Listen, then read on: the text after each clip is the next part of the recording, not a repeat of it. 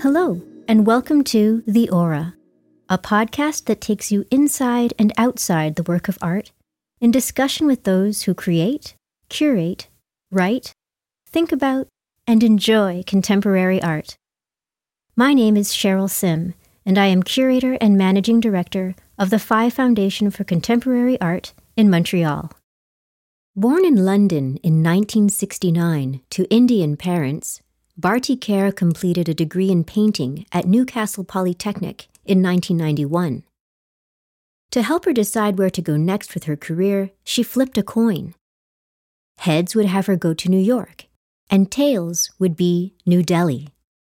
The coin came up tails, and in nineteen ninety-three, she set off to India. This proved to be an incredible turning point for her life and work, as the energy of the city would influence an extension of her training as a painter to engage with drawing, photo, installation, text, and most of all, sculpture. She employs ready-made materials and found objects to create works whose underlying processes of creation reveal painstaking processes of technical inquiry and intimacy. Through subtle clues and formal seduction, she explores a multitude of themes including hybridity, the realm of the feminine, the body, and the non-physical in the material world. During the installation of her exhibition, Point de Départ, Point qui Lie, presented at the Phi Foundation in the spring of two thousand eighteen, I had the pleasure of discussing the journey that has so greatly informed her work.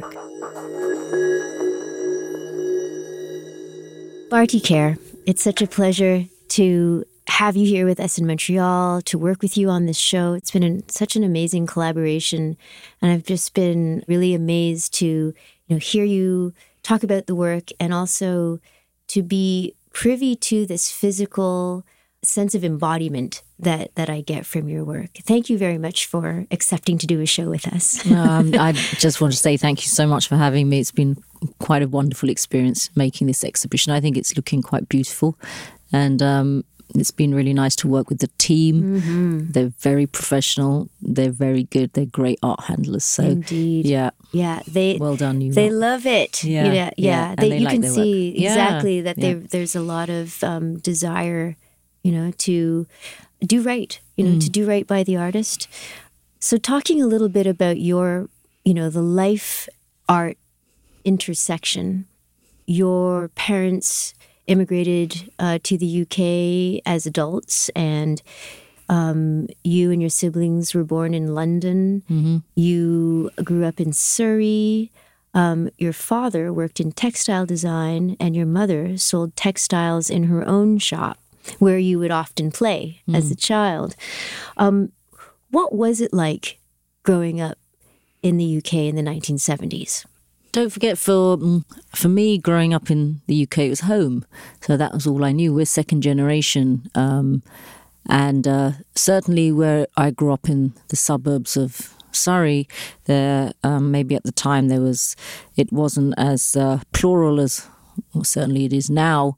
Um, but I went to uh, I went to a, a school, um, a, a small girls' school in in in, in Surrey. Um, there was quite a few foreigners there in, in the school. Um, we had an amazing art teacher. I you know I I liked growing up where I was. I didn't know anything else.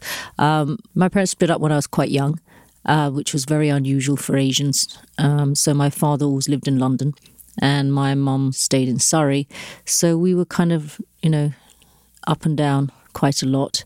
So we got to travel and move around and be quite independent from very, very young age, actually. And you got a good sense, I guess, also of a kind of suburban and a very urban yeah. environment. You know, yeah. London, where it's like super bustling, and yeah. then the suburbs where I would imagine it was a little quieter.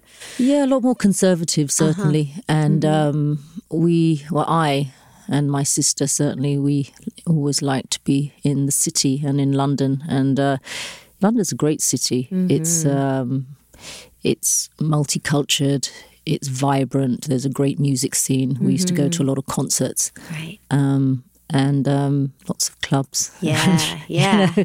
And that's and that's what you did. So, um, but, I mean, certainly, um, Surrey was... Uh, you know, at that time it was the this it's small town. These are right. small towns in in England. Um, yeah. It's it's unique for its um, eccentricities, but also culturally very specific to, you know, certain types of. Um, I mean, if you'd say it, if you're in, if you're in another country, just to, like, local traditions. I yeah. mean, you know, things like the Derby. Yeah. Um, you know, when the Queen would come past on on Coronation Day, she'd, like, drive through and everyone would stand on the side of the road and wave the British flag and stuff. And, mm-hmm. yeah, we sort of, you did all of that. Um, yeah. Because, you were, you were, you know, you were young British exactly. population, civilians, that's what you, that's what you were, right? That's what you did. I mean, um, I didn't have an inkling at that time that I was going to be living in India. Right. Right, so and I, I think I remember in an early conversation that we had that you're like, I was the I would have been the last person yeah. that I thought would have decided to to, to go and live in India. Yeah, absolutely. I think pretty much. I think a lot of people who knew me were quite surprised that I went and sort of never came back.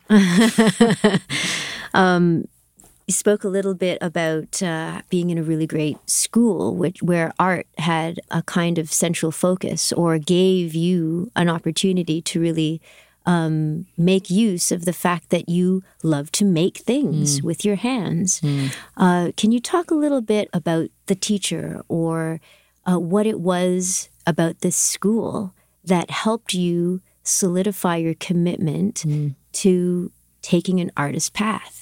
It's not that obvious. It's it can be really painful, I think, to decide this is what I'm going to do. Mm, I mean, I wouldn't say particularly it was the school. I'd say it was much more about the person. So there was a teacher at, at school. Um, his name was Martin Shaw.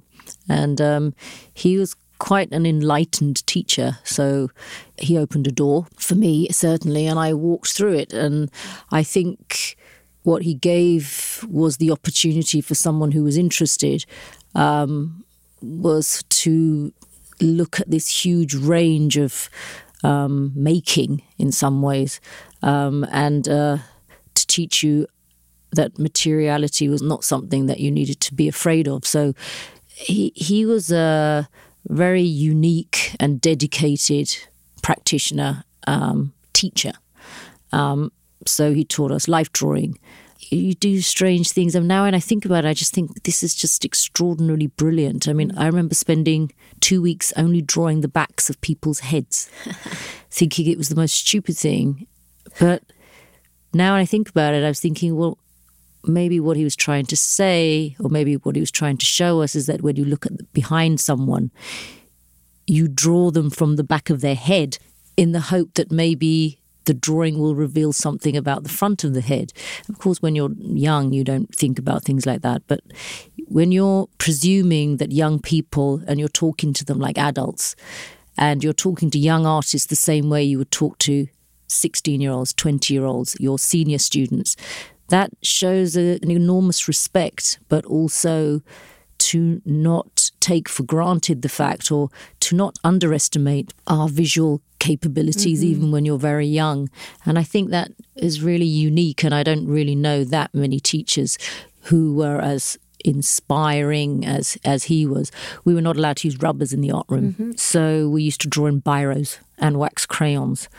And biros, tried a biro is impossible, but I still draw in biro now. Kind of difficult medium to, you can't make... Uh, like to, you know, sort of redo lines. And can't whatnot. Redo anything. Yeah, exactly. So we were doing um, dry point. Um, so we were looking at the works of, you know, Leonardo, Michelangelo, mm-hmm. Garibaldi, um, Van Dyke, Van mm-hmm. Eyck, all of them. And we were looking at a lot of paintings, Titian, mm. William Blake, um, just everything from magic realism to, you know, the Renaissance masters.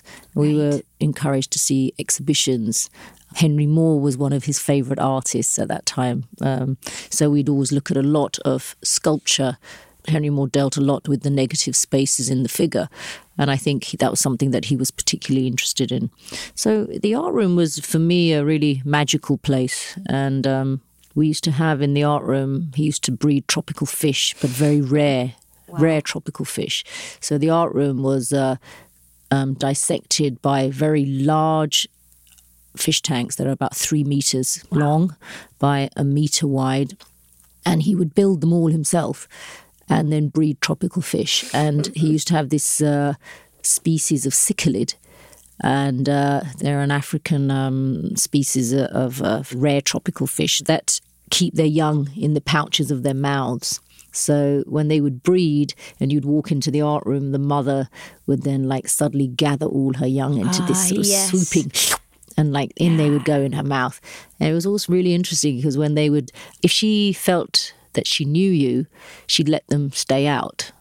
And so, okay. you know, eventually after time, and you would keep going in and you'd stand close. And eventually she'd just open her mouth and she'd let them all out again. And if she recognized your footsteps or she recognized your presence, sometimes she wouldn't call she wouldn't them. them. And that sort of felt really mm. special because you thought, oh, wow, I'm talking to animals now. I'm talking to fish. Mm-hmm. And the fish knows me. Therefore, the art room now is kind of my space. Mm-hmm. Um, mm-hmm. So there was all these interesting, you know, spaces that we would, we had a small dark room, which was the size of a basically an attic. Mm-hmm. I mean, it was tiny. It was just a cupboard with a dark space, and we used to develop black Incredible. and white films in there. Um, so we were doing a lot of really interesting no, it's, things. It's really, it's really quite astonishing to me because when I hear you describe this space, I think it's, um, you know, like first year Bachelor of Fine Arts. Yeah. But you're talking about, you know, you're seven, School. eight years old, yeah. nine so, years old yeah. kind of thing. That's yeah. like... Fantastic. And by the time we were twelve, we were doing life drawing. Yeah. Yeah. That's a really rigorous and, but not rigorous in the sense that uh, if you have like kind of, I guess, rudimentary expectations of people. But as you're saying, Martin Shaw was mm. like, no, uh, perfectly capable, perfectly, you know, sponge-like. And he he taught you like he was not, he wasn't thinking about your age. He was no. thinking about you as artists. Yeah, as artists at a young age. And also, you know, we used to we used to do things like, um, used to make your best drawing of, you know, life studies. We do a lot of life studies. Um, and life studies were always rope, lots of rope, um, mm-hmm. a table, um, usually something like a curtain fabric. It would have something hard like a skull, obviously, or an animal bone, um, a glass of water, huh. always water. So you'd have to draw reflections, really difficult things. And yes. if we would complain, we would always be taught how to draw the space around it. And when we thought we did a great drawing, he'd sit down and, you know, once in a while, he'd just pour ink over your drawing and say, so I'll show you how to make this better. Mm. And from the mess, somehow you muddled through. But it was always that you'll never finish. This drawing is never finished. This work is never over. Mm. There's no such thing as a finished mm-hmm. piece of work mm-hmm. um, because you can always start again and you mm. can always erase, but you have to know the point of um, when you're trying to bring something back out of itself, you have to know when to stop. Mm-hmm. So it was quite a rigorous, um, mm-hmm. it was quite a rigorous training. And I spoke about it recently where I just said it in retrospect it seems easy now to understand what was happening. At the time it took me many years to think like what we, what was that? It was always a challenge. Yeah, the method. There was a mm. method to all that yeah, madness. Absolutely. So you do um, a an undergrad degree in painting in Newcastle Polytechnic. Right. Um, you finish in nineteen ninety-one. Yeah.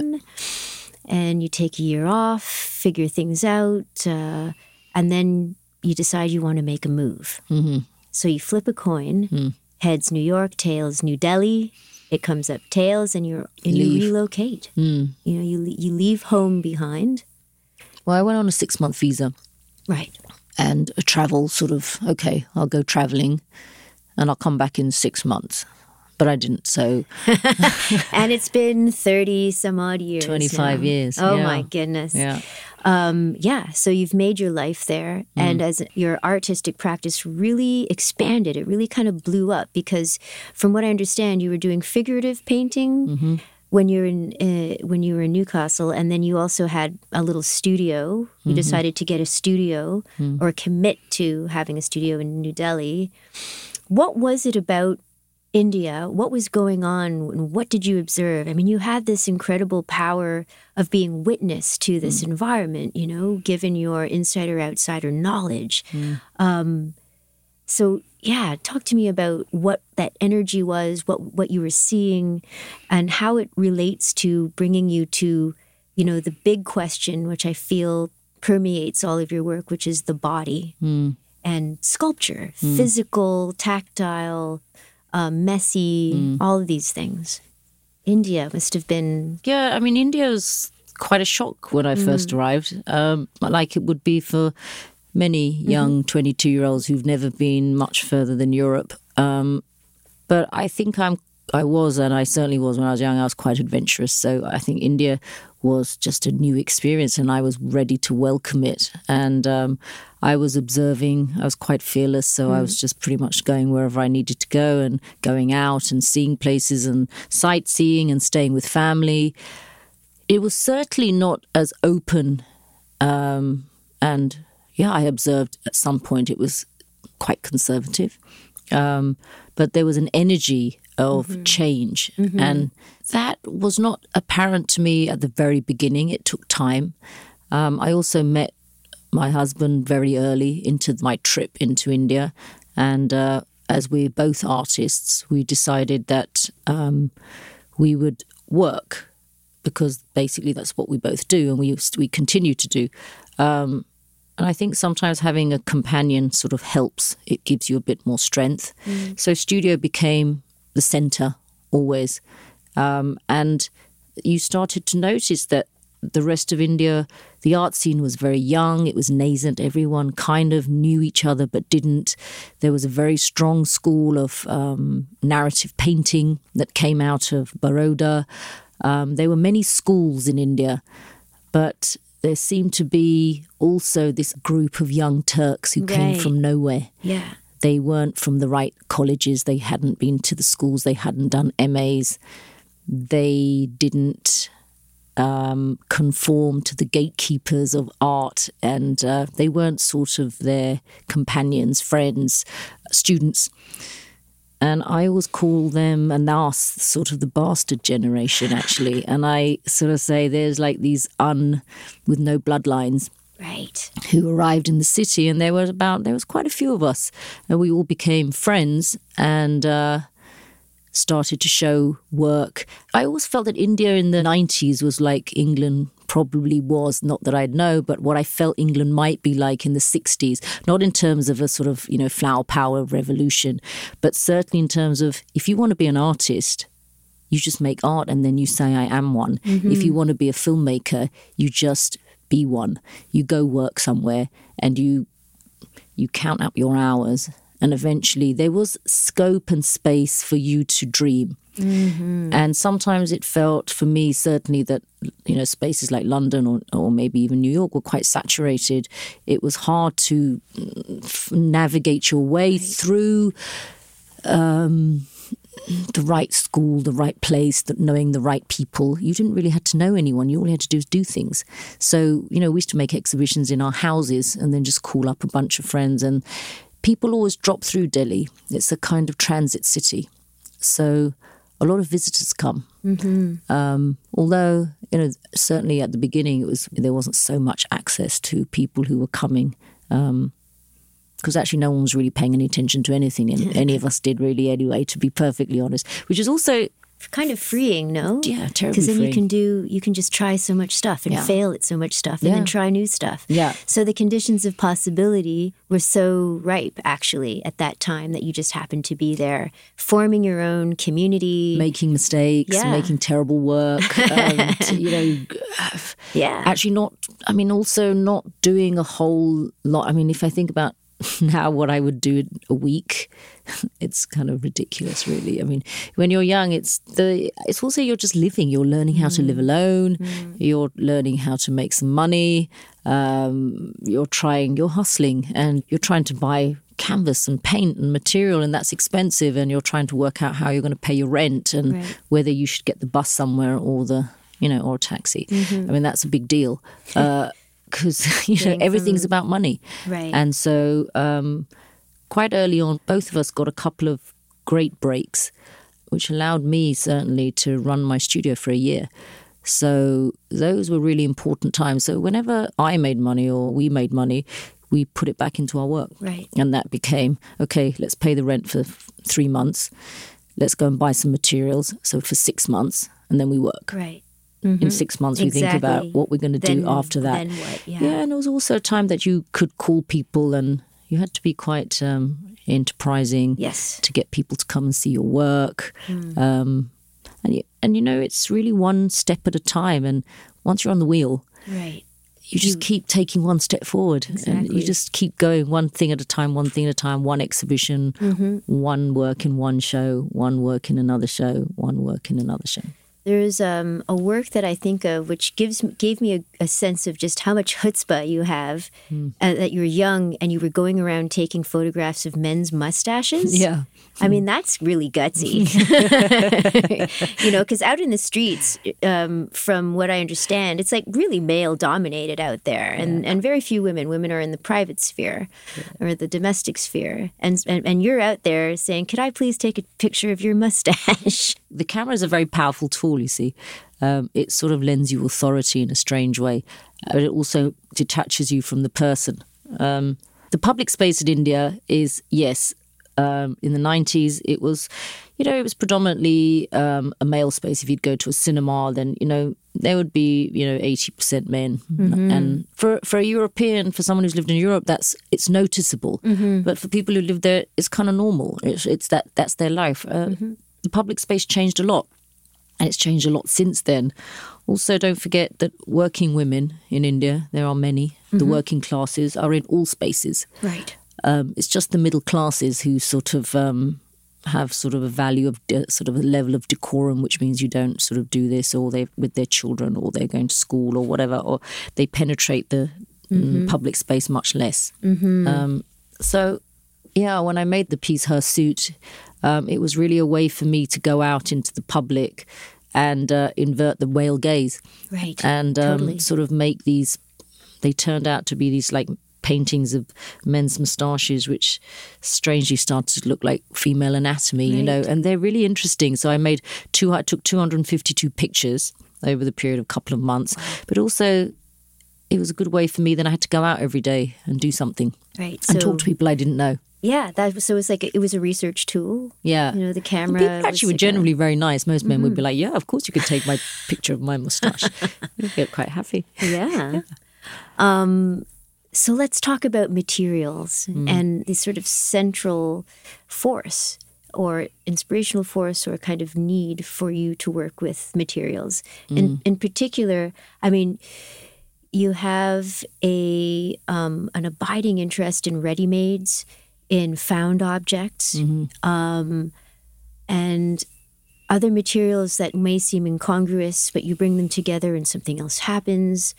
Uh, but um, most prolifically, and it's sort of become a signature for you, is the use of the bindi. Mm-hmm. So tell me about that evolution of use of material, because when you first saw it, like the sperm bindi on a woman in a market, and mm. then you thought, I must have these. Mm. Where do I get these? Mm. And you like went into a shop, shopkeepers, and just said, I'm t- I'm taking them all. yeah, yeah. Give them all to me, and then you just sort of had them. Mm. You didn't necessarily have an idea for them right away, but mm. you were um, enchanted um, by what the possibility yeah. of this dot could be, the dot yeah. being like this open thing, the the bindi also having all of these kind of conceptions, misconceptions as well, culturally and whatnot. Y- your mm. interest was in the con- what it could do conceptually as a material and not mm. necessarily as what it meant, mm. you know, kind of culturally. No, absolutely. I think that's kind of fundamental. And don't forget the bindi is also ready-made. Yeah, um, right. So I think the way that I approached it was that here is something that already has its own narrative. I'm not here to change it. And I'm not here necessarily to talk about it. What I'm, what no, I am here to talk about it. But I think the idea was that it already has its own narrative. In the same way that I, when I buy ready-made objects, I'm aware of the inherent narrative in each object. If it's a staircase or a chair or something, I'm interested in perhaps that they carry a remnants or a residue of the people that own them. Um, a memory of the people who sat in them or walked down the stairs. So the bindi is a ready-made new object. Mm-hmm. It has the potentiality right. of meaning as it sits on a woman's between her two eyes, and at the end of the day she'll take it off and put it on a mirror or throw it away. But then that is the residue of a day in the life of one person. If that is a mark of your consciousness, then I ask, what do you see? Mm. And so the the conceptual underpinning of the Bindi works is fundamental to how I use them, that they represent a form of consciousness. And also that when I activate them or I use them on a surface, it's not that you only engage with the work. The work also looks back at you.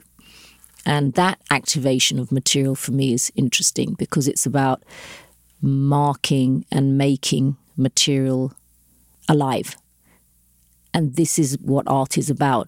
I name something and I take you on that journey with me. And it's really a leap of faith because wood is wood and clay is clay and steel is steel, but I'm asking you to come and I'm asking you to believe me when I say steel is something else, mm-hmm. or asari can be something else. It has the possibility of being something else. And that's what's interesting for me as an artist. Mm-hmm. It's it's amazing just how the kind of the multiplicity of uses that you've gotten out of this material, and there doesn't seem to be any any end in sight yet to what the possibilities are. You kind of create these kind of graphic, topological, kind of abstract, swirling moments where, you know, colors and, and textures um, enliven the surface, mm. um, you know, sort of as, as, as paintings. And then they also can mark and trace objects that you found. So yes, the staircases and chairs, and you make them as skins mm. for other animals. I mean, this sort of recollection of the fish mm. kind of really made me think about how much animals have an important place in your in Absolutely. your kind of cosmology mm. in the way you see the world. So there's all of these possibilities for, for the Bindi. And I had no idea. We have a work in the show where the Bindis are huge, mm. that are part of virus, mm. and the, that the variety of them, shapes and sizes and mm. colors, mm. is kind of limitless. Yeah. So you just keep, you know, you, you have like a, you know, we, I was joking with you, you have like a Bindi pusher. yeah, yeah, yeah. Yeah. It's like, what do you got? Yeah. I'll take them. Every size, every color. Right. Yeah. I also wanted to talk about these works that came out in the mid two thousands that I find uh, really intriguing because you call them the hybrids. Mm. I'm very interested in in the concept of hybridity because also as a, you know, a person of color, um, mixed heritage, mm. um, but born in North America and kind of spent my entire life answering the question, where are you from? Mm. Um, and I definitely see myself as culturally North American. Mm. Like there's no doubt about that. Yeah. But also when I travel, if I go to, you know, China or, or the Philippines, there's no doubt that I am definitely not from there. Yeah. And so I sort of fashion myself a, a kind of hybrid, or I'm interested in what are the possibilities, mm. the potentialities of this kind of hybrid mutancy thing mm. that happens when you take something and you combine it with another and you put it in a different context.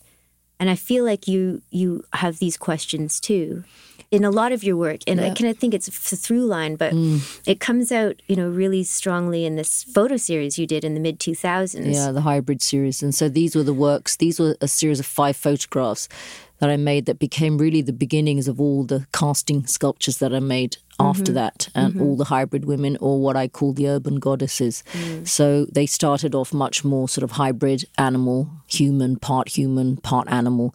And I think I've always...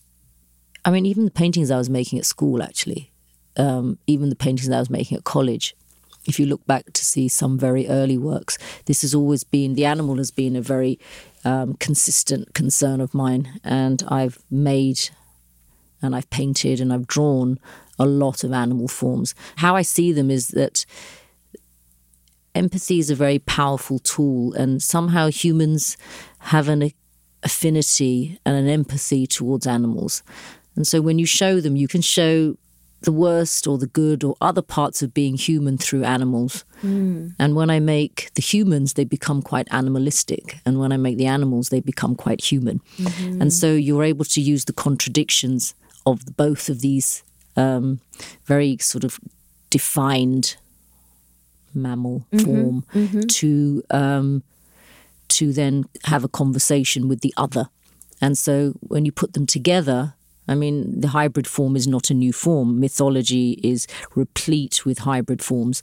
Um, and I just felt that they allowed me to talk about the multifaceted, the multifarious, the idea of um, the many roles that we play as as women, as mothers, mm-hmm. as wives, as mm-hmm. sisters, as daughters.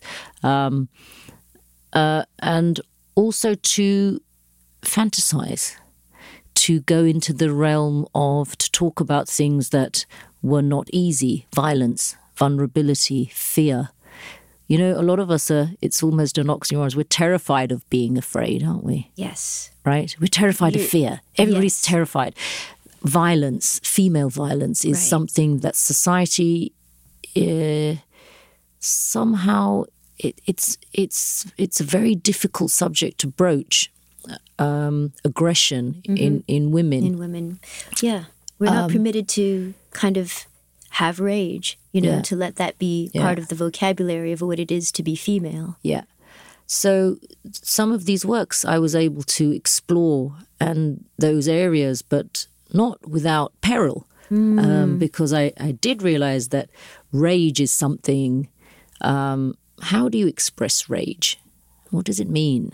Can art express rage? I think I tried to talk about that when I was casting of the Six Women piece. Mm-hmm. I wanted to know, can this work express my utter rage? Or is it my despair?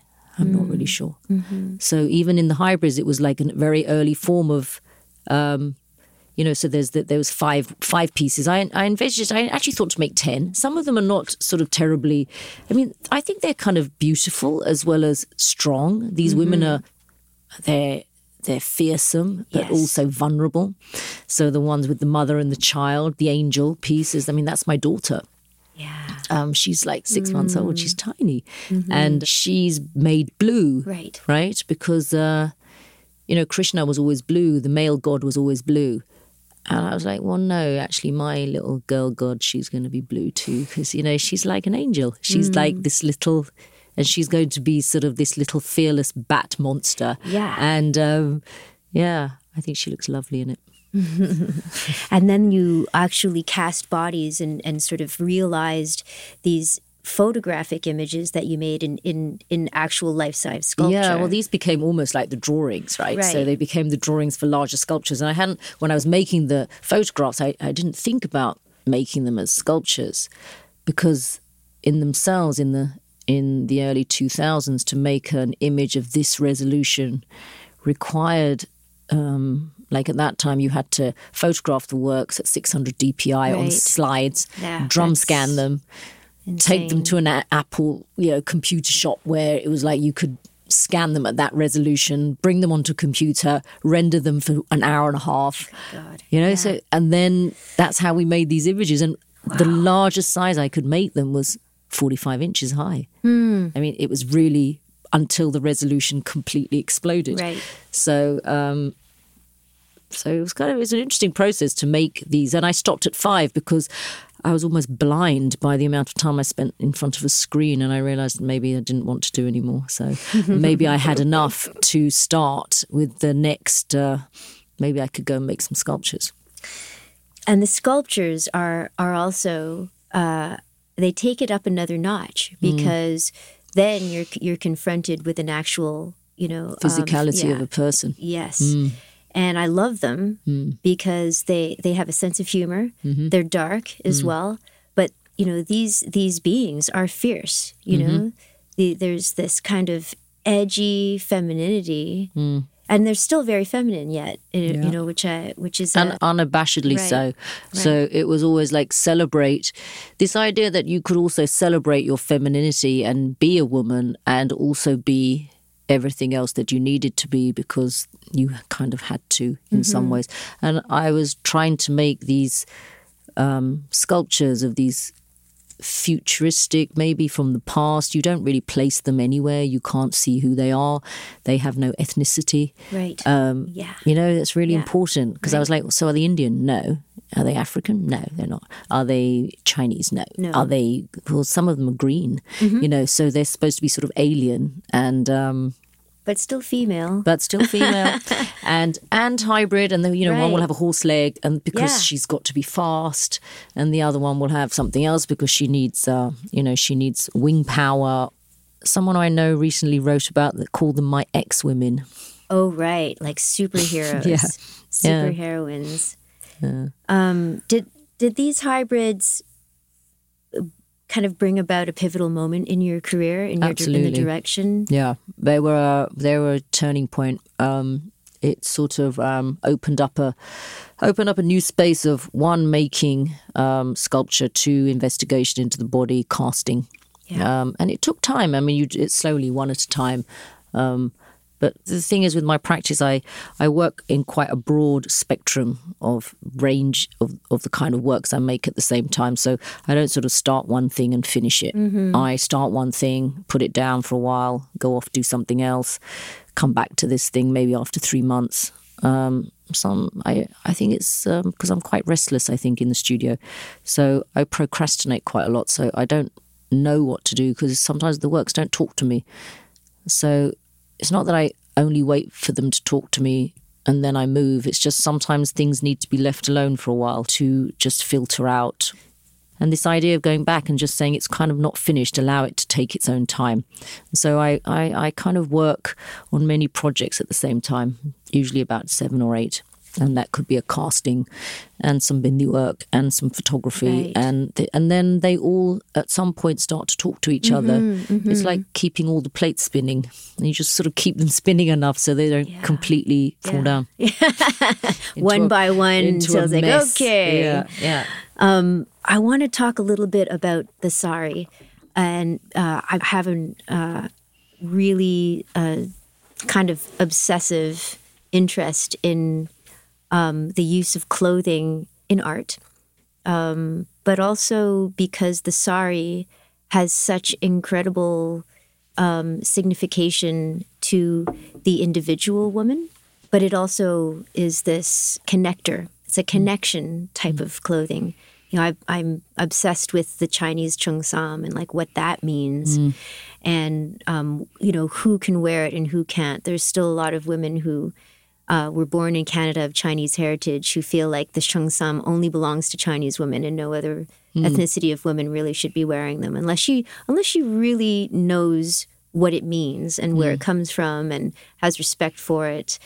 You you bring the sari into your work as a, a way of talking about the narrative, the individual, um, but also... There's also a kind of sense of community around the sari. Yeah. Again, I think when I started using them, it's like the bindis, I started for one reason. The investigation opens and slowly you find that you, you've opened another door and you're somewhere else. Right. And then you allow the material and the work to speak its own language. And then I think I learned so much about textiles and fabric and saris over the past few years because... I've started to use them a lot in my work. Mm-hmm. I also began to notice them. Mm-hmm. I mean, I've been in India for twenty-five years. I didn't care to notice um, for many years. When I started to use them in my work, I started to buy them. Right. And when I started to buy them, I started to notice other people wearing them. I started to wear them. Yes. When I started to wear them, it was a game changer. And huh. in some ways, I started to understand the physicality, the mm. movement, mm. uh, they're very sensual and yeah. also very feminine. Yes. And um, it's also a way of uh, a six-yard unstitched garment that's used both as a for the living and for the dead. And I find I find the narratives and the histories around textiles to be... I, it's really interesting because, um, you know, you can see from the way what kind of sari someone's wearing, where it's been made, um, which area of India it's come from. It's like ethnicity. Mm-hmm. It's it's regionality. Mm-hmm. So this is from Assam. This sari is from right. Calcutta. Right. You know, this is a weave that was done in Orissa. Mm. This is an ikat print from here. This mm-hmm. is a silk banasari. This is, and so all these different types of saris talk about a very long and old tradition of um, weaving, and um, it's fascinating. I'm learning more and more, actually.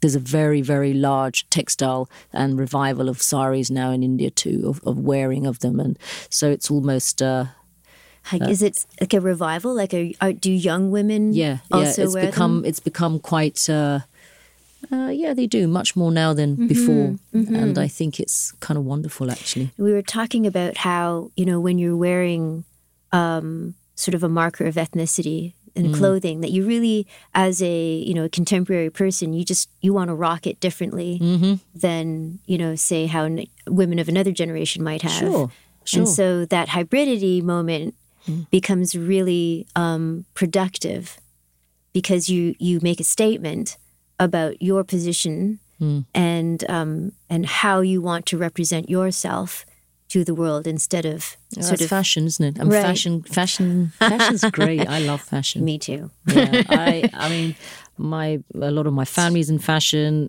My parents, I mean, my father was a textile consultant, so fabric and something that we've known and I've grown up with my whole life. Um, I like textiles. I like beautiful. Yeah. I like I like fine fabrics, and mm. I like. I like the weight of them, the smell of them. I like mm. what fabric can do. I like mm-hmm. I like clothes. Mm-hmm. But it's just fascinating to see, you know, how people want to yeah. kind of represent themselves oh. to the world. And it, oh. and it really is that kind of, you know, specific choice. Even when people say, oh, I have no style, that's a style. Yeah. You're making a conscious decision yeah. whether you realize it or not. yeah. Even if you think you're not. Right. Yeah. And so so all of these things are extensions of the body. Um, even your use of furniture mm. are all extensions. Casting is like this desire to capture the essence. Um, I love this thing you say uh, about using furniture, because because you say it's like the smell of human contact still mm. lingers. Yeah. And even, you know, years after perhaps, but we don't know the way you use them. Whatever happened on these stairs, it could have happened five minutes ago. Mm. You know, that's... Or twenty-five years ago. Right. And the ghosts of the people that went through them linger in the residue of the objects that are there, and they stay there. And so it's it's a way of... It's a way of... Um, it's my madness. It's a way for me to reiterate that material can be activated, that art, there is an element of faith when you make art, because what you're doing is, and I say it, I say it quite a lot, that you're activating materials all the mm-hmm. time, and you're asking materials to be, to have potential, and I like that. Mm. I mm-hmm. I like the fact that I can make something in clay, and if I fire it, there's a kind of chemical reaction that makes it hard, and these are two elements that come together to create the third thing, and.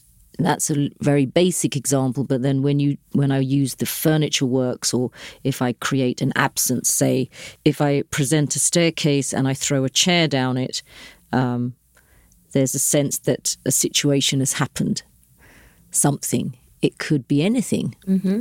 Um, but that's when you let us as as mm. visitors, viewers, in to the work, yeah, because you leave it open, and then then we can participate. Sure. Sort of actively in fashioning narratives, or wondering, or, you know, kind of just feeling the drama, you know, of of, uh, of what could have been. And your titles do that as well. Mm. They offer us uh, an entry point, mm. but you'd never close off the meaning no. at the same time, you know, for us. I read something recently where you said, if I had to start from, again as an artist, I might have been a minimalist painter. And yet, and then you're like, funny? bah, but I'm a maximalist. So I was like, would you, th- would you consider yourself a minimaximalist or a maximinimalist? I don't know. I think it's just like, there's a part of you that wants to keep it, is, is to erase, erase, mm-hmm, erase mm-hmm, to the purity mm-hmm. to get, and I think I, I try to do that in this super maximal approach I yes. have, because I think I... I do tend to push out all of the superfluous in the work, because a lot of my projects are, um, they take a lot of time, there's a lot of research, um, I there's a lot of failed um, tests and failure projects that run up to the final piece. And I sort of think at some point, I well, I used to, and I don't anymore, I have to admit who I am. Um, I used to think that, yes, my work, there is a certain element of minimalism. I used to think about the Bindi works at some degree in, in, in that way, but, you know, they're really not. Mm-hmm. And um, they have all the intensity of human experience, and they're as intense as what we see. I mean, I I like the fact that, I like knowing that I process mm-hmm. three hundred seventy-five thousand images every sixty right, seconds. Right, right. You know, I love that. I was like, wow, really? You know, so you're, you you feel like a computer. So when people right. say to me, I, I can't see, I don't know how to see. And you'd be like, well, you do actually, because you've been seeing since the second you were right, born. Right. And your eyes are processing these much images, and these are being transmitted to your brain through neurons and through cell mm-hmm. s- cell communication. You think you don't know how to see, but you do mm-hmm. because you're doing it, and you're doing it intuitively. Mm-hmm. So when mm-hmm. you see, maybe artists are people who see, maybe artists are people who see keenly mm-hmm. because you train, you, you, you train you're trained to look. To look. Yeah. yeah. Mm-hmm. And it's really that simple. It's like musicians are trained to hear. Mm-hmm. So when they listen to an orchestra playing, they're able to pick mm-hmm. out certain right. things. And and so the Bindi works and um, the sort of idea of... Uh, of minimalism is me. It's just, I suppose it's just me asking myself, what is the key thing that you see? Keep it to, keep the purity of one idea. And I think that's about as minimalist as it's going to get actually in this lifetime.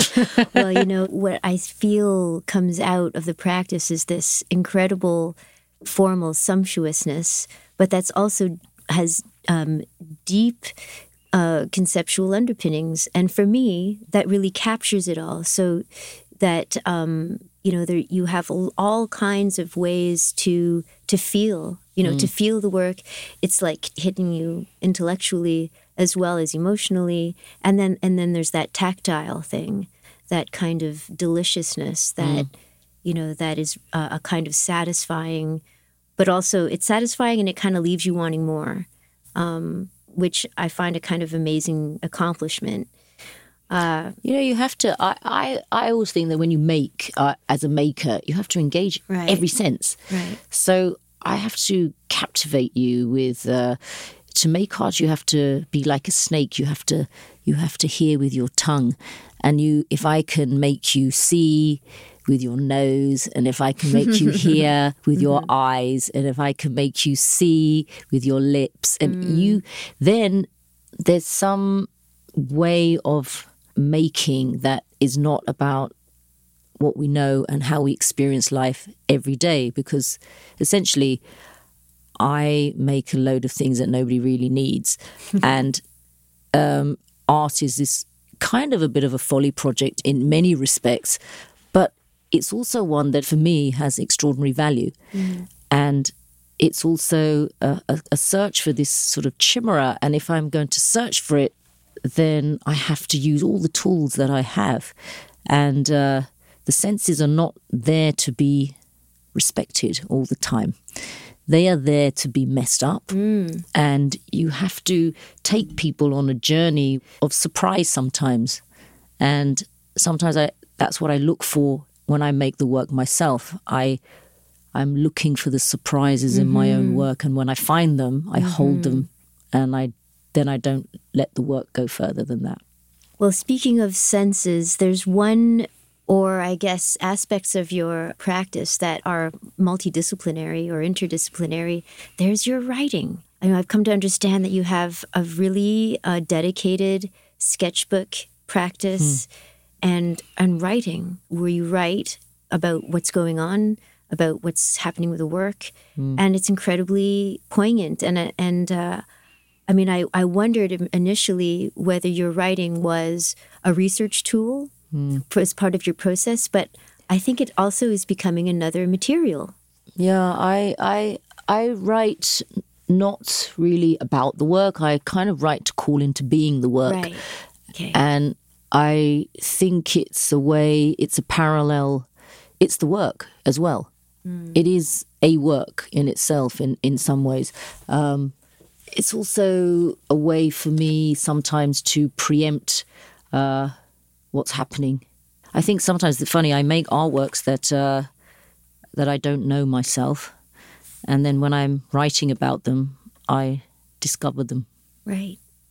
It's yeah. an incarnation of sorts. Yeah, they. Through... it's like they communicate through my hands. It's really a strange yeah. thing, and I don't really know. It sounds a bit hokey-pokey, but uh, it really does. But sometimes when I write, it's like I'm not writing. It's just, it just Right, com- it just it issues forth. Yeah, it just, and I write. Well, I, w- I was hoping you might indulge me because I have um, this beautiful publication that was put out by Isabella Stewart Gardner Museum, where you've done a residency and have a current project. And it's sketchbooks and diaries. And um, it's beautiful uh, selection of drawings, but also writings. Pub- yeah, writings. Mm. And I would w- wondered if you might read this sure. one. Okay. From November twenty-seventh, twenty fourteen. November twenty-seventh, twenty fourteen.